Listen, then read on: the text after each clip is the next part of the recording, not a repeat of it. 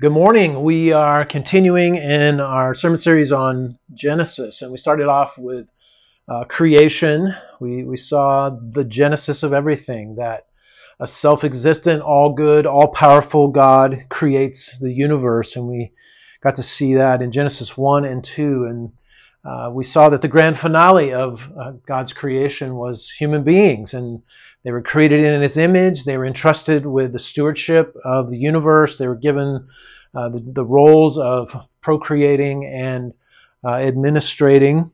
And, uh, and by Genesis three, we see uh, a rebellion, a decreation, um, where human beings um, not only break the rules of God, they break relationship with God, and it leads to sin and the conditions of sin, which is death, and um, a, a dismantling of uh, the God's good creation. And uh, we see up close and personal the results of this decreation in Genesis four in the story of Cain and Abel. And we read this uh, comment from God to Cain: "If you do well, you will not, will you not be accepted? And if you do not do well, sin is crouching at the door. Its desire is contrary to you, but you must rule over it." And so we we see that in the in the fall of humanity, it's not just some bad behavior that needs to be corrected, but there's actually an inward sinful condition that is crouching at Cain's door, and it ends up ruling over Cain. But it doesn't just stop with Cain. There's a proliferation of uh, that ruling and reigning of, of sin. And uh, it proliferates uh, up until we get to the point in Genesis six where we read, "The Lord saw that the wickedness of man was great in the earth, and that every intention of the thoughts of his heart was only evil continually." The wickedness of human beings, uh, which we said last week, is, is this functional atheism, this godlessness that leads to the proliferation of sinful behavior. But Uh, it comes from a condition uh, within, this indwelling sin. And uh, what we see in Genesis six is that that proliferation of sin reaches a threshold that causes God to bring an immediate judgment. And that judgment is a, a flood, the catastrophic flood. And it results in not only the judgment of sinners, uh, but also a fresh start with a new Adam and Eve, except this time it's Noah and Missus Noah and their three sons and wives.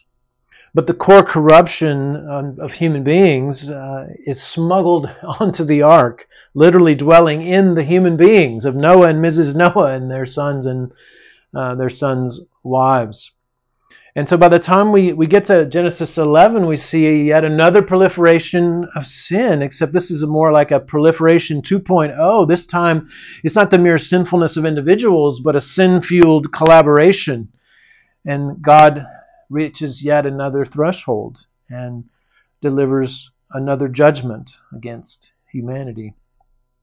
And so what we'll see in this story is humans innovating, humans collaborating, and then God collaborating and God uh, frustrating. So humans innovating, humans collaborating, God collaborating, and God frustrating. So first, humans innovate.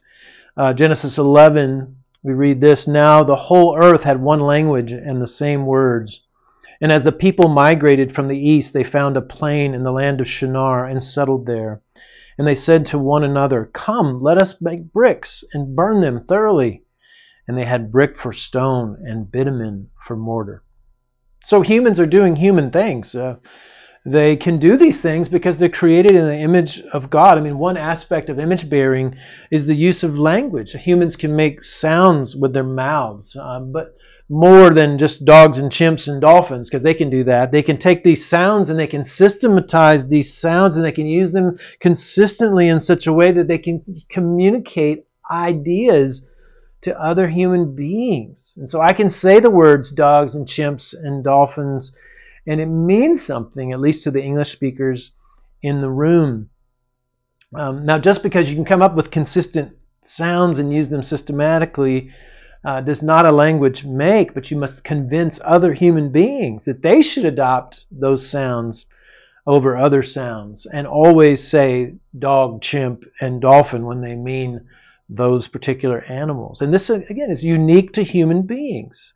And it has been given to human beings because they are God's image bearer. God is a God who speaks. And so we who are created in his image are created uh, with the capacity for human language. And that human language gives us the, the ability to collaborate. And so we see humans collaborating Uh, in this passage, and two heads really are better than one. And so through the use of language, we can come up with better solutions to problems and new inventions that are actually useful for the thriving of human beings. Uh, humans are constantly uh, innovating. Uh, the U S Patent Office in twenty twenty-two received six hundred fifty thousand uh, patent applications. And those are just the people that bother to fill out the paperwork that's required to file a patent. And these good, innovative ideas uh, were certainly the result, at least some of them, uh, the result of collaboration. There's so many stories of good ideas that came through collaboration throughout human history. Even stories we thought were about lone geniuses were actually, behind the scenes, collaboration. So Albert Einstein, for instance, Uh, you think of him as this this lone genius sitting alone in, in you know the library and thinking up these uh, amazing thoughts. But what we find out is that, is that he collaborated with two uh, fellow students uh, from E T H in, in Zurich.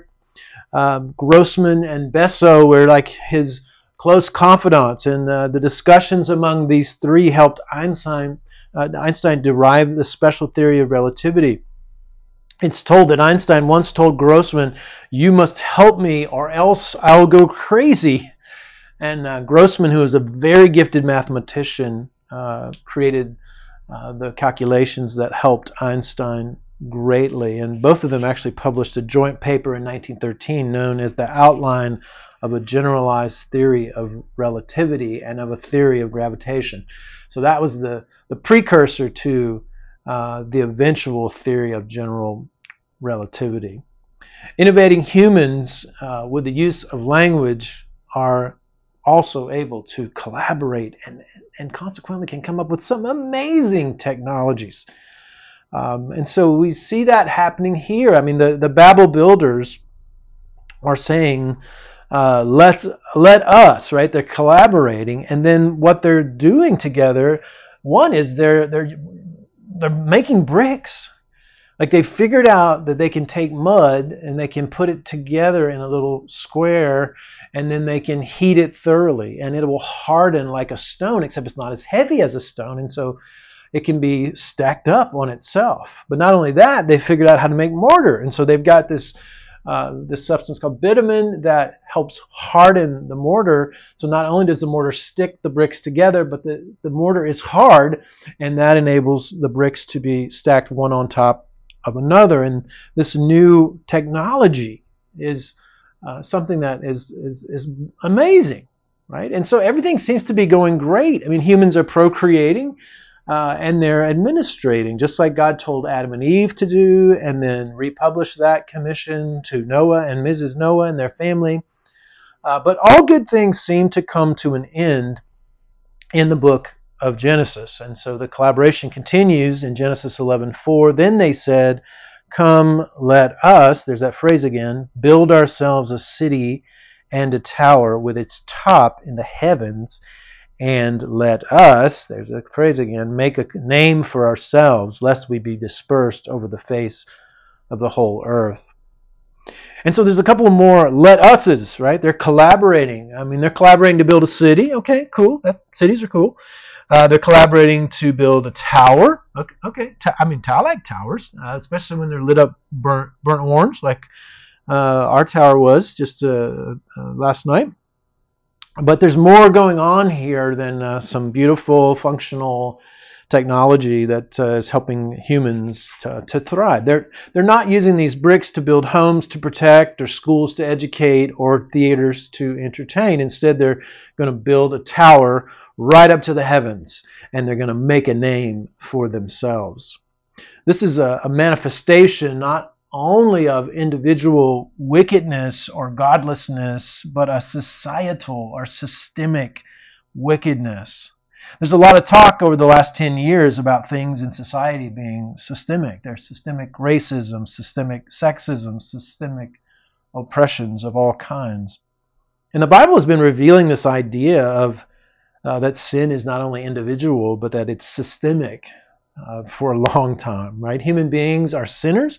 When sinful human beings collaborate, they form sinful societies. They, they these are uh, forms of systemic uh, oppressions, uh, certainly, uh, but also lots of other systemic kinds of manifestations of sin. So systemic sexualization of human beings we see in our own present culture. A systemic consumerization of human beings uh, we see, especially in American culture. A systemic secularization of human beings.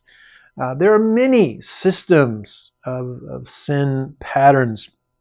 And uh, in the New Testament, this kind of systemic sinfulness is called, quote, the world.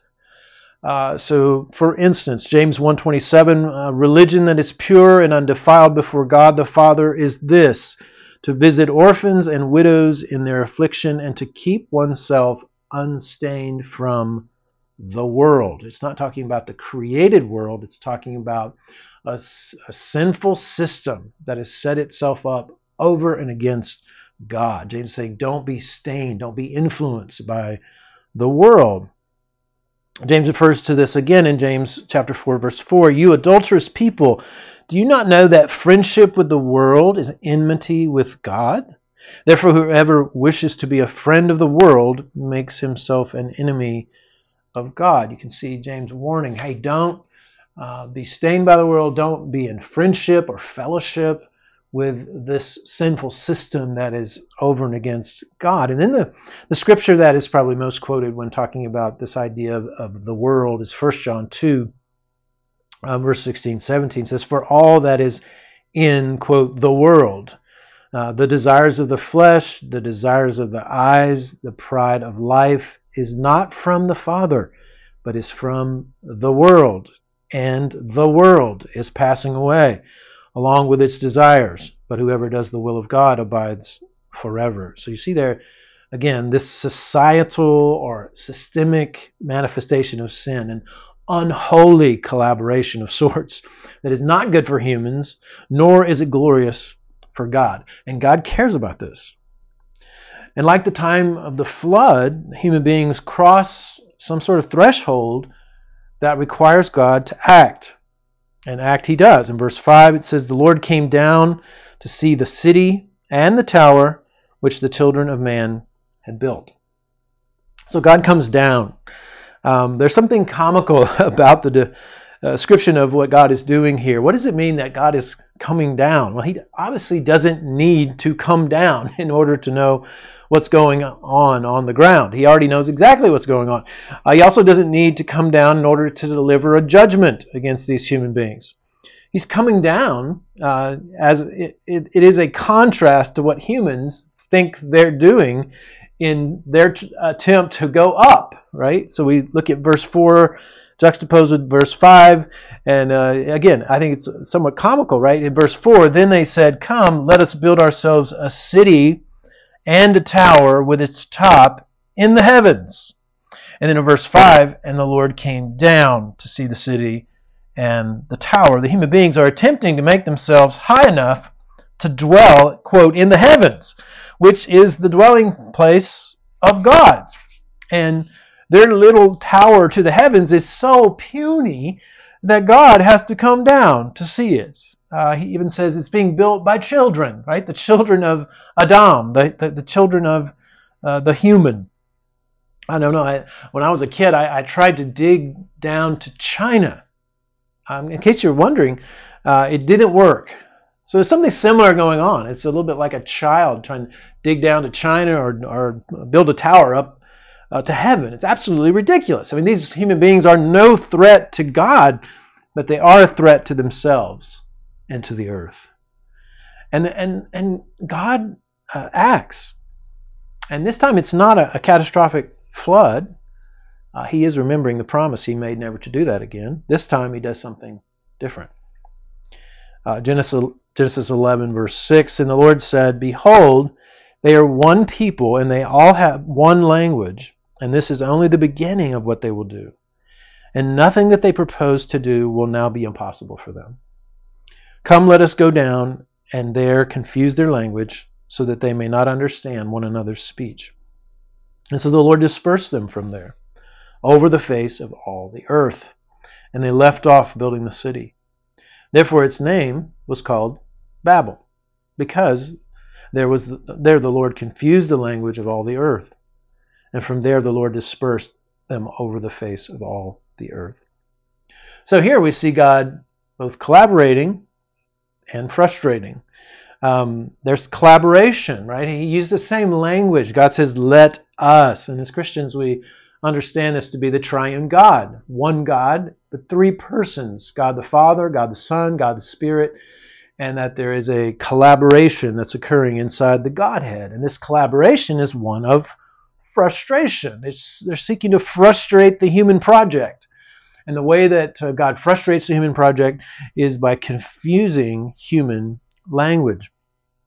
And so without communication, uh, they can no longer collaborate. They can't say, "Hey, get me some more bitumen," or "Bring over another load of bricks." It all sounds like a bunch of gibberish. Perhaps you've traveled to another country where you didn't know the language at all. Uh, it uh, dim- severely dis- diminished your ability to collaborate, right? You had a hard enough time just ordering food or, or using the public transportation. Uh, and in this situation, no one understands anyone. And so the mighty Babel builders uh, are no longer able to communicate, and therefore they can no longer collaborate. So God doesn't really have to do much else. There's no need for a flood or fire or high winds, only the frustrating through the confusion of language. And they disperse. This is the very thing they didn't want to happen. They didn't want to be dispersed. And it is exactly what happens. We see in that just the, the futility of human beings trying to accomplish this thing over and against God. So humans have been uh, collaborating for the purpose of making themselves God for a long time.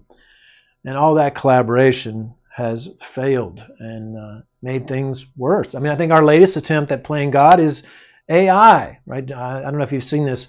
Geoffrey Hinton, who's sometimes called the godfather of artificial intelligence, had a, uh, a breakthrough in A I in two thousand twelve. He was actually collaborating with two grad students. See a theme there. But these uh, this breakthrough opened the door for things like ChatGPT.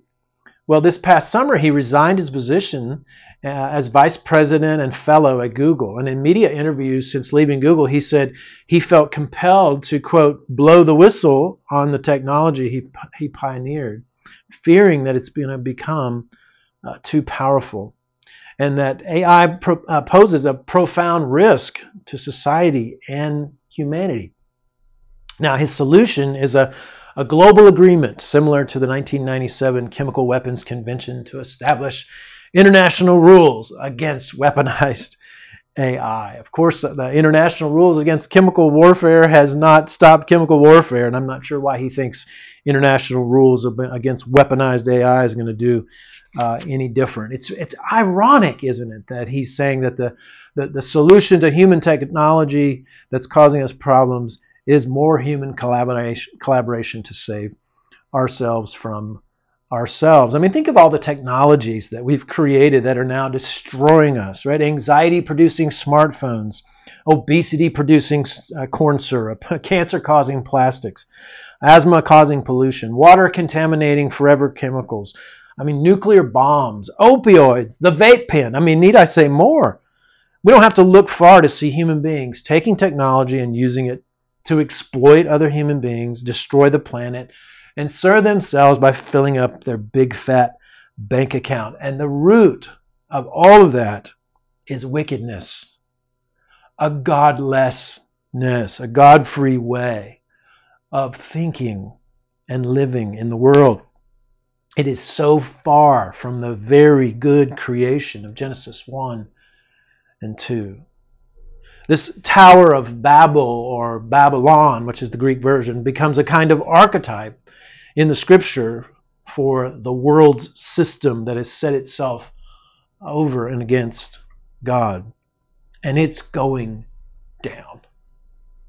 I, I want to say this again. That system is going down. We read this, uh, the destination of the world system uh, in Revelation eighteen. And this is the, the, the story uh, in apocalyptic literature uh, that tells us what's going to be the end game for Babel, for Babylon, the, the world system. Um, we read this, "After this I saw another angel uh, coming down from heaven, having great authority, and the earth was made bright with his glory. And he called out with a mighty voice, 'Fallen, fallen is Babylon the Great. She has become a dwelling place for demons, a haunt for every unclean spirit, a haunt for every unclean bird, a haunt for every unclean and detestable beast. For all nations have drunk the wine and the passion of her sexual immorality, and the kings of the earth have committed immorality with her, and the merchants of the earth have grown rich from the power of her luxurious living.'"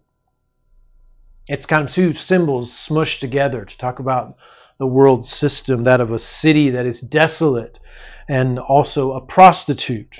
And so the, the, the power brokers of the world have used this system, used this city like a prostitute for a, a drunken orgy, metaphorically uh, speaking.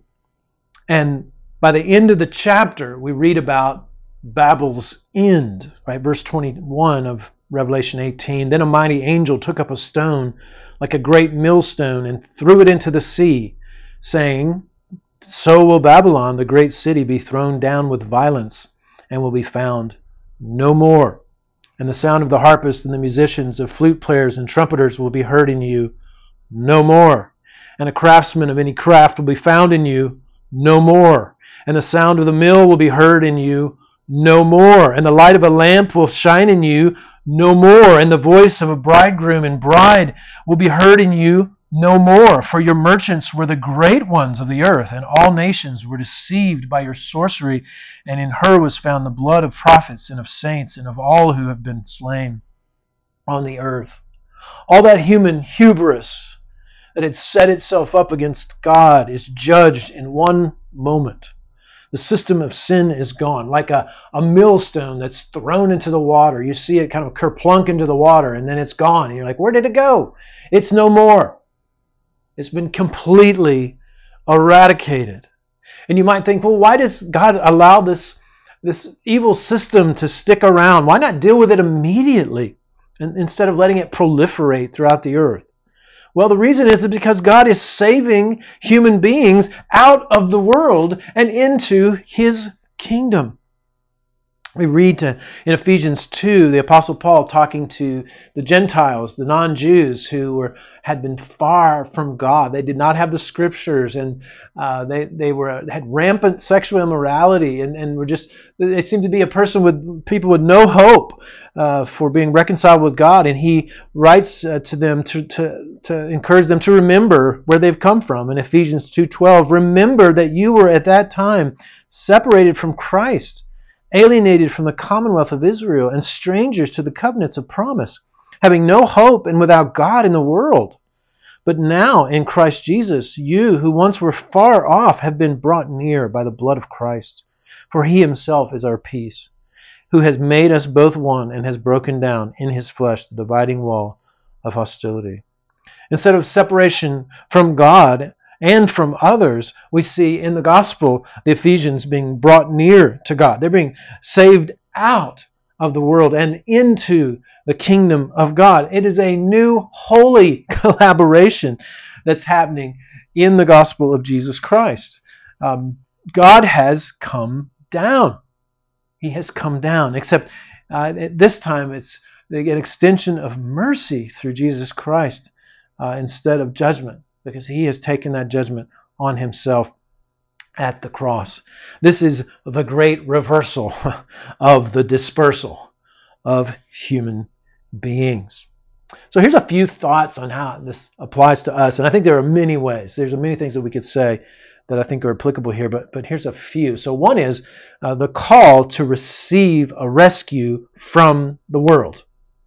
Right? And we read this in First John two, and the world is passing away along with its desires, but whoever does the will of God abides forever. These pipsqueak Babel builders who think they are such a big deal are all going to be revealed as the shams that they truly are. All the movie stars and the pop culture icons and the tech moguls and the academic geniuses, Um, if they do what they do in a godless way, they are on a sinking ship, and it is only a matter of time before they are like a great millstone thrown into the sea.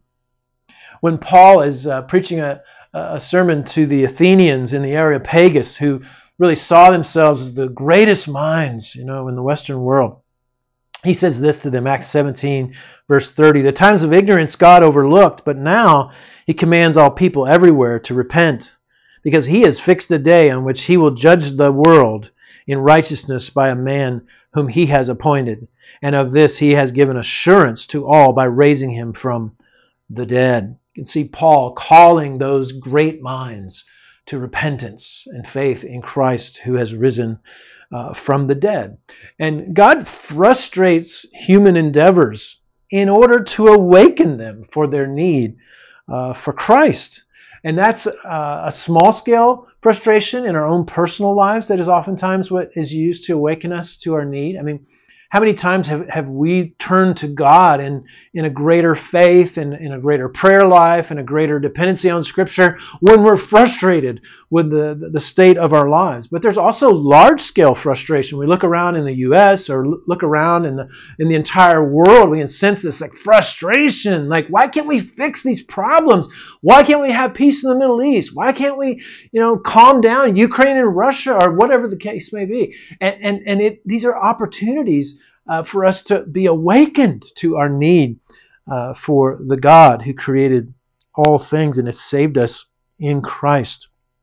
God has collaborated, not just to frustrate us, but to rescue us from the world. I love this little intro in Ephesians one where uh, Paul says this, "Blessed be the God and Father of our Lord Jesus Christ, who has blessed us in Christ with every spiritual blessing in the heavenly places." He, he mentions all three of the persons of the triune God. Uh, blessed be the God and Father uh, of our Lord Jesus Christ. So, so God has, has sent the Son to save us, and the Son has saved us by dying on the cross for our sins. And now we, we're given those spiritual blessings, right? We're, we're, the, the, the blessings of that gospel are now given to us through the work of the Spirit. They are spiritual blessings. And so the call to us is to receive the rescue. If you've not yet received that rescue by faith that Christ has provided for you at the cross, I want to encourage you to do that today, to reach out in faith and receive the rescue. Now, to those of us that are Christians, uh, a couple of thoughts as to how we can apply this passage. Uh, one is to reject and replace worldly thinking. Reject and replace worldly thinking. So Romans twelve two, some of you are familiar with this passage. "Do not be conformed to this world." Obviously not talking about the created world, talking about the system of sin that's set up against God. "But be transformed by the renewal of your mind, that by testing you may discern what is the will of God, what is good and acceptable and perfect." Part of the life, or an important part of the life of a disciple of Jesus, is constantly attending to one's thinking. It's similar to living in a place where the air is contaminated. You have to breathe the air or you will die. But if the air is toxic, what do you do? Well, you filter it.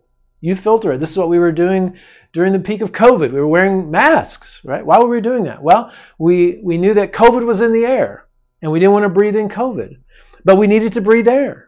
So we put a mask on and we filtered out uh, the COVID in order to breathe the pure air. And so there's something similar going on here as a Christian who is swimming in and breathing uh, the system, the, the world's system. We have to recognize, filter out the things that are coming at us that are from the world, and we need to replace those with God's truth. And this has to be done non-stop. We're, we're in a constant onslaught of the ideas of the world. So, for instance, the world says, I deserve a better life than the one I have now. And God says, uh, while you do have dignity and worth um, as a human being, uh, as a sinner, you deserve hell, and you've been given the grace of salvation through Jesus Christ. Uh, no one deserves a better life. Uh, the world says, I can buy a better life with the purchase of new products and experiences. And God says the good life is an ever-growing relationship with Christ. Uh, and, and that is the good life. And then the world says humans are objects for sexual pleasure. And God says humans are his image bearers and have inherent worth, such they should never be exploited for the selfish use by another. The world says that true freedom is throwing off all authority and doing what I want when I want. God says true freedom comes from when we submit to the good authority of God, which includes submitting to the earthly authorities he's placed in our lives. The world says my life matters when I make a name for myself. God says that there's no name greater than his own, and that ultimate glory should be ascribed to him and him alone. That's just a little sample, right? We, we need to constantly be rejecting worldly thinking and replacing it with God's truth. And then uh, another thing I think that, that Christians uh, can draw from this passage is a call to participate in the holy collaboration, right? The Christ-centered uh, collaboration. Um, once the, the world in uh, Revelation eighteen uh, is um, judged, and we see this when the, when the when the stone is thrown in the water and it's gone, this is what happens in heaven in the very next chapter in Revelation nineteen. Um, John writes this, after this I heard what seemed to be the loud voice of a great multitude in heaven crying out. And so it's like a crowd. He hears this roar of a crowd whenever uh, the, the world, the Babel, has been judged once and for all. And this is what the crowd is saying. Hallelujah! Hallelujah. It just means praise Yahweh. And it says, hallelujah, salvation and glory and power belong to our God, for his judgments are true and just, for he has judged the great prostitute who corrupted the earth with her immorality and has avenged on her the blood of his servants.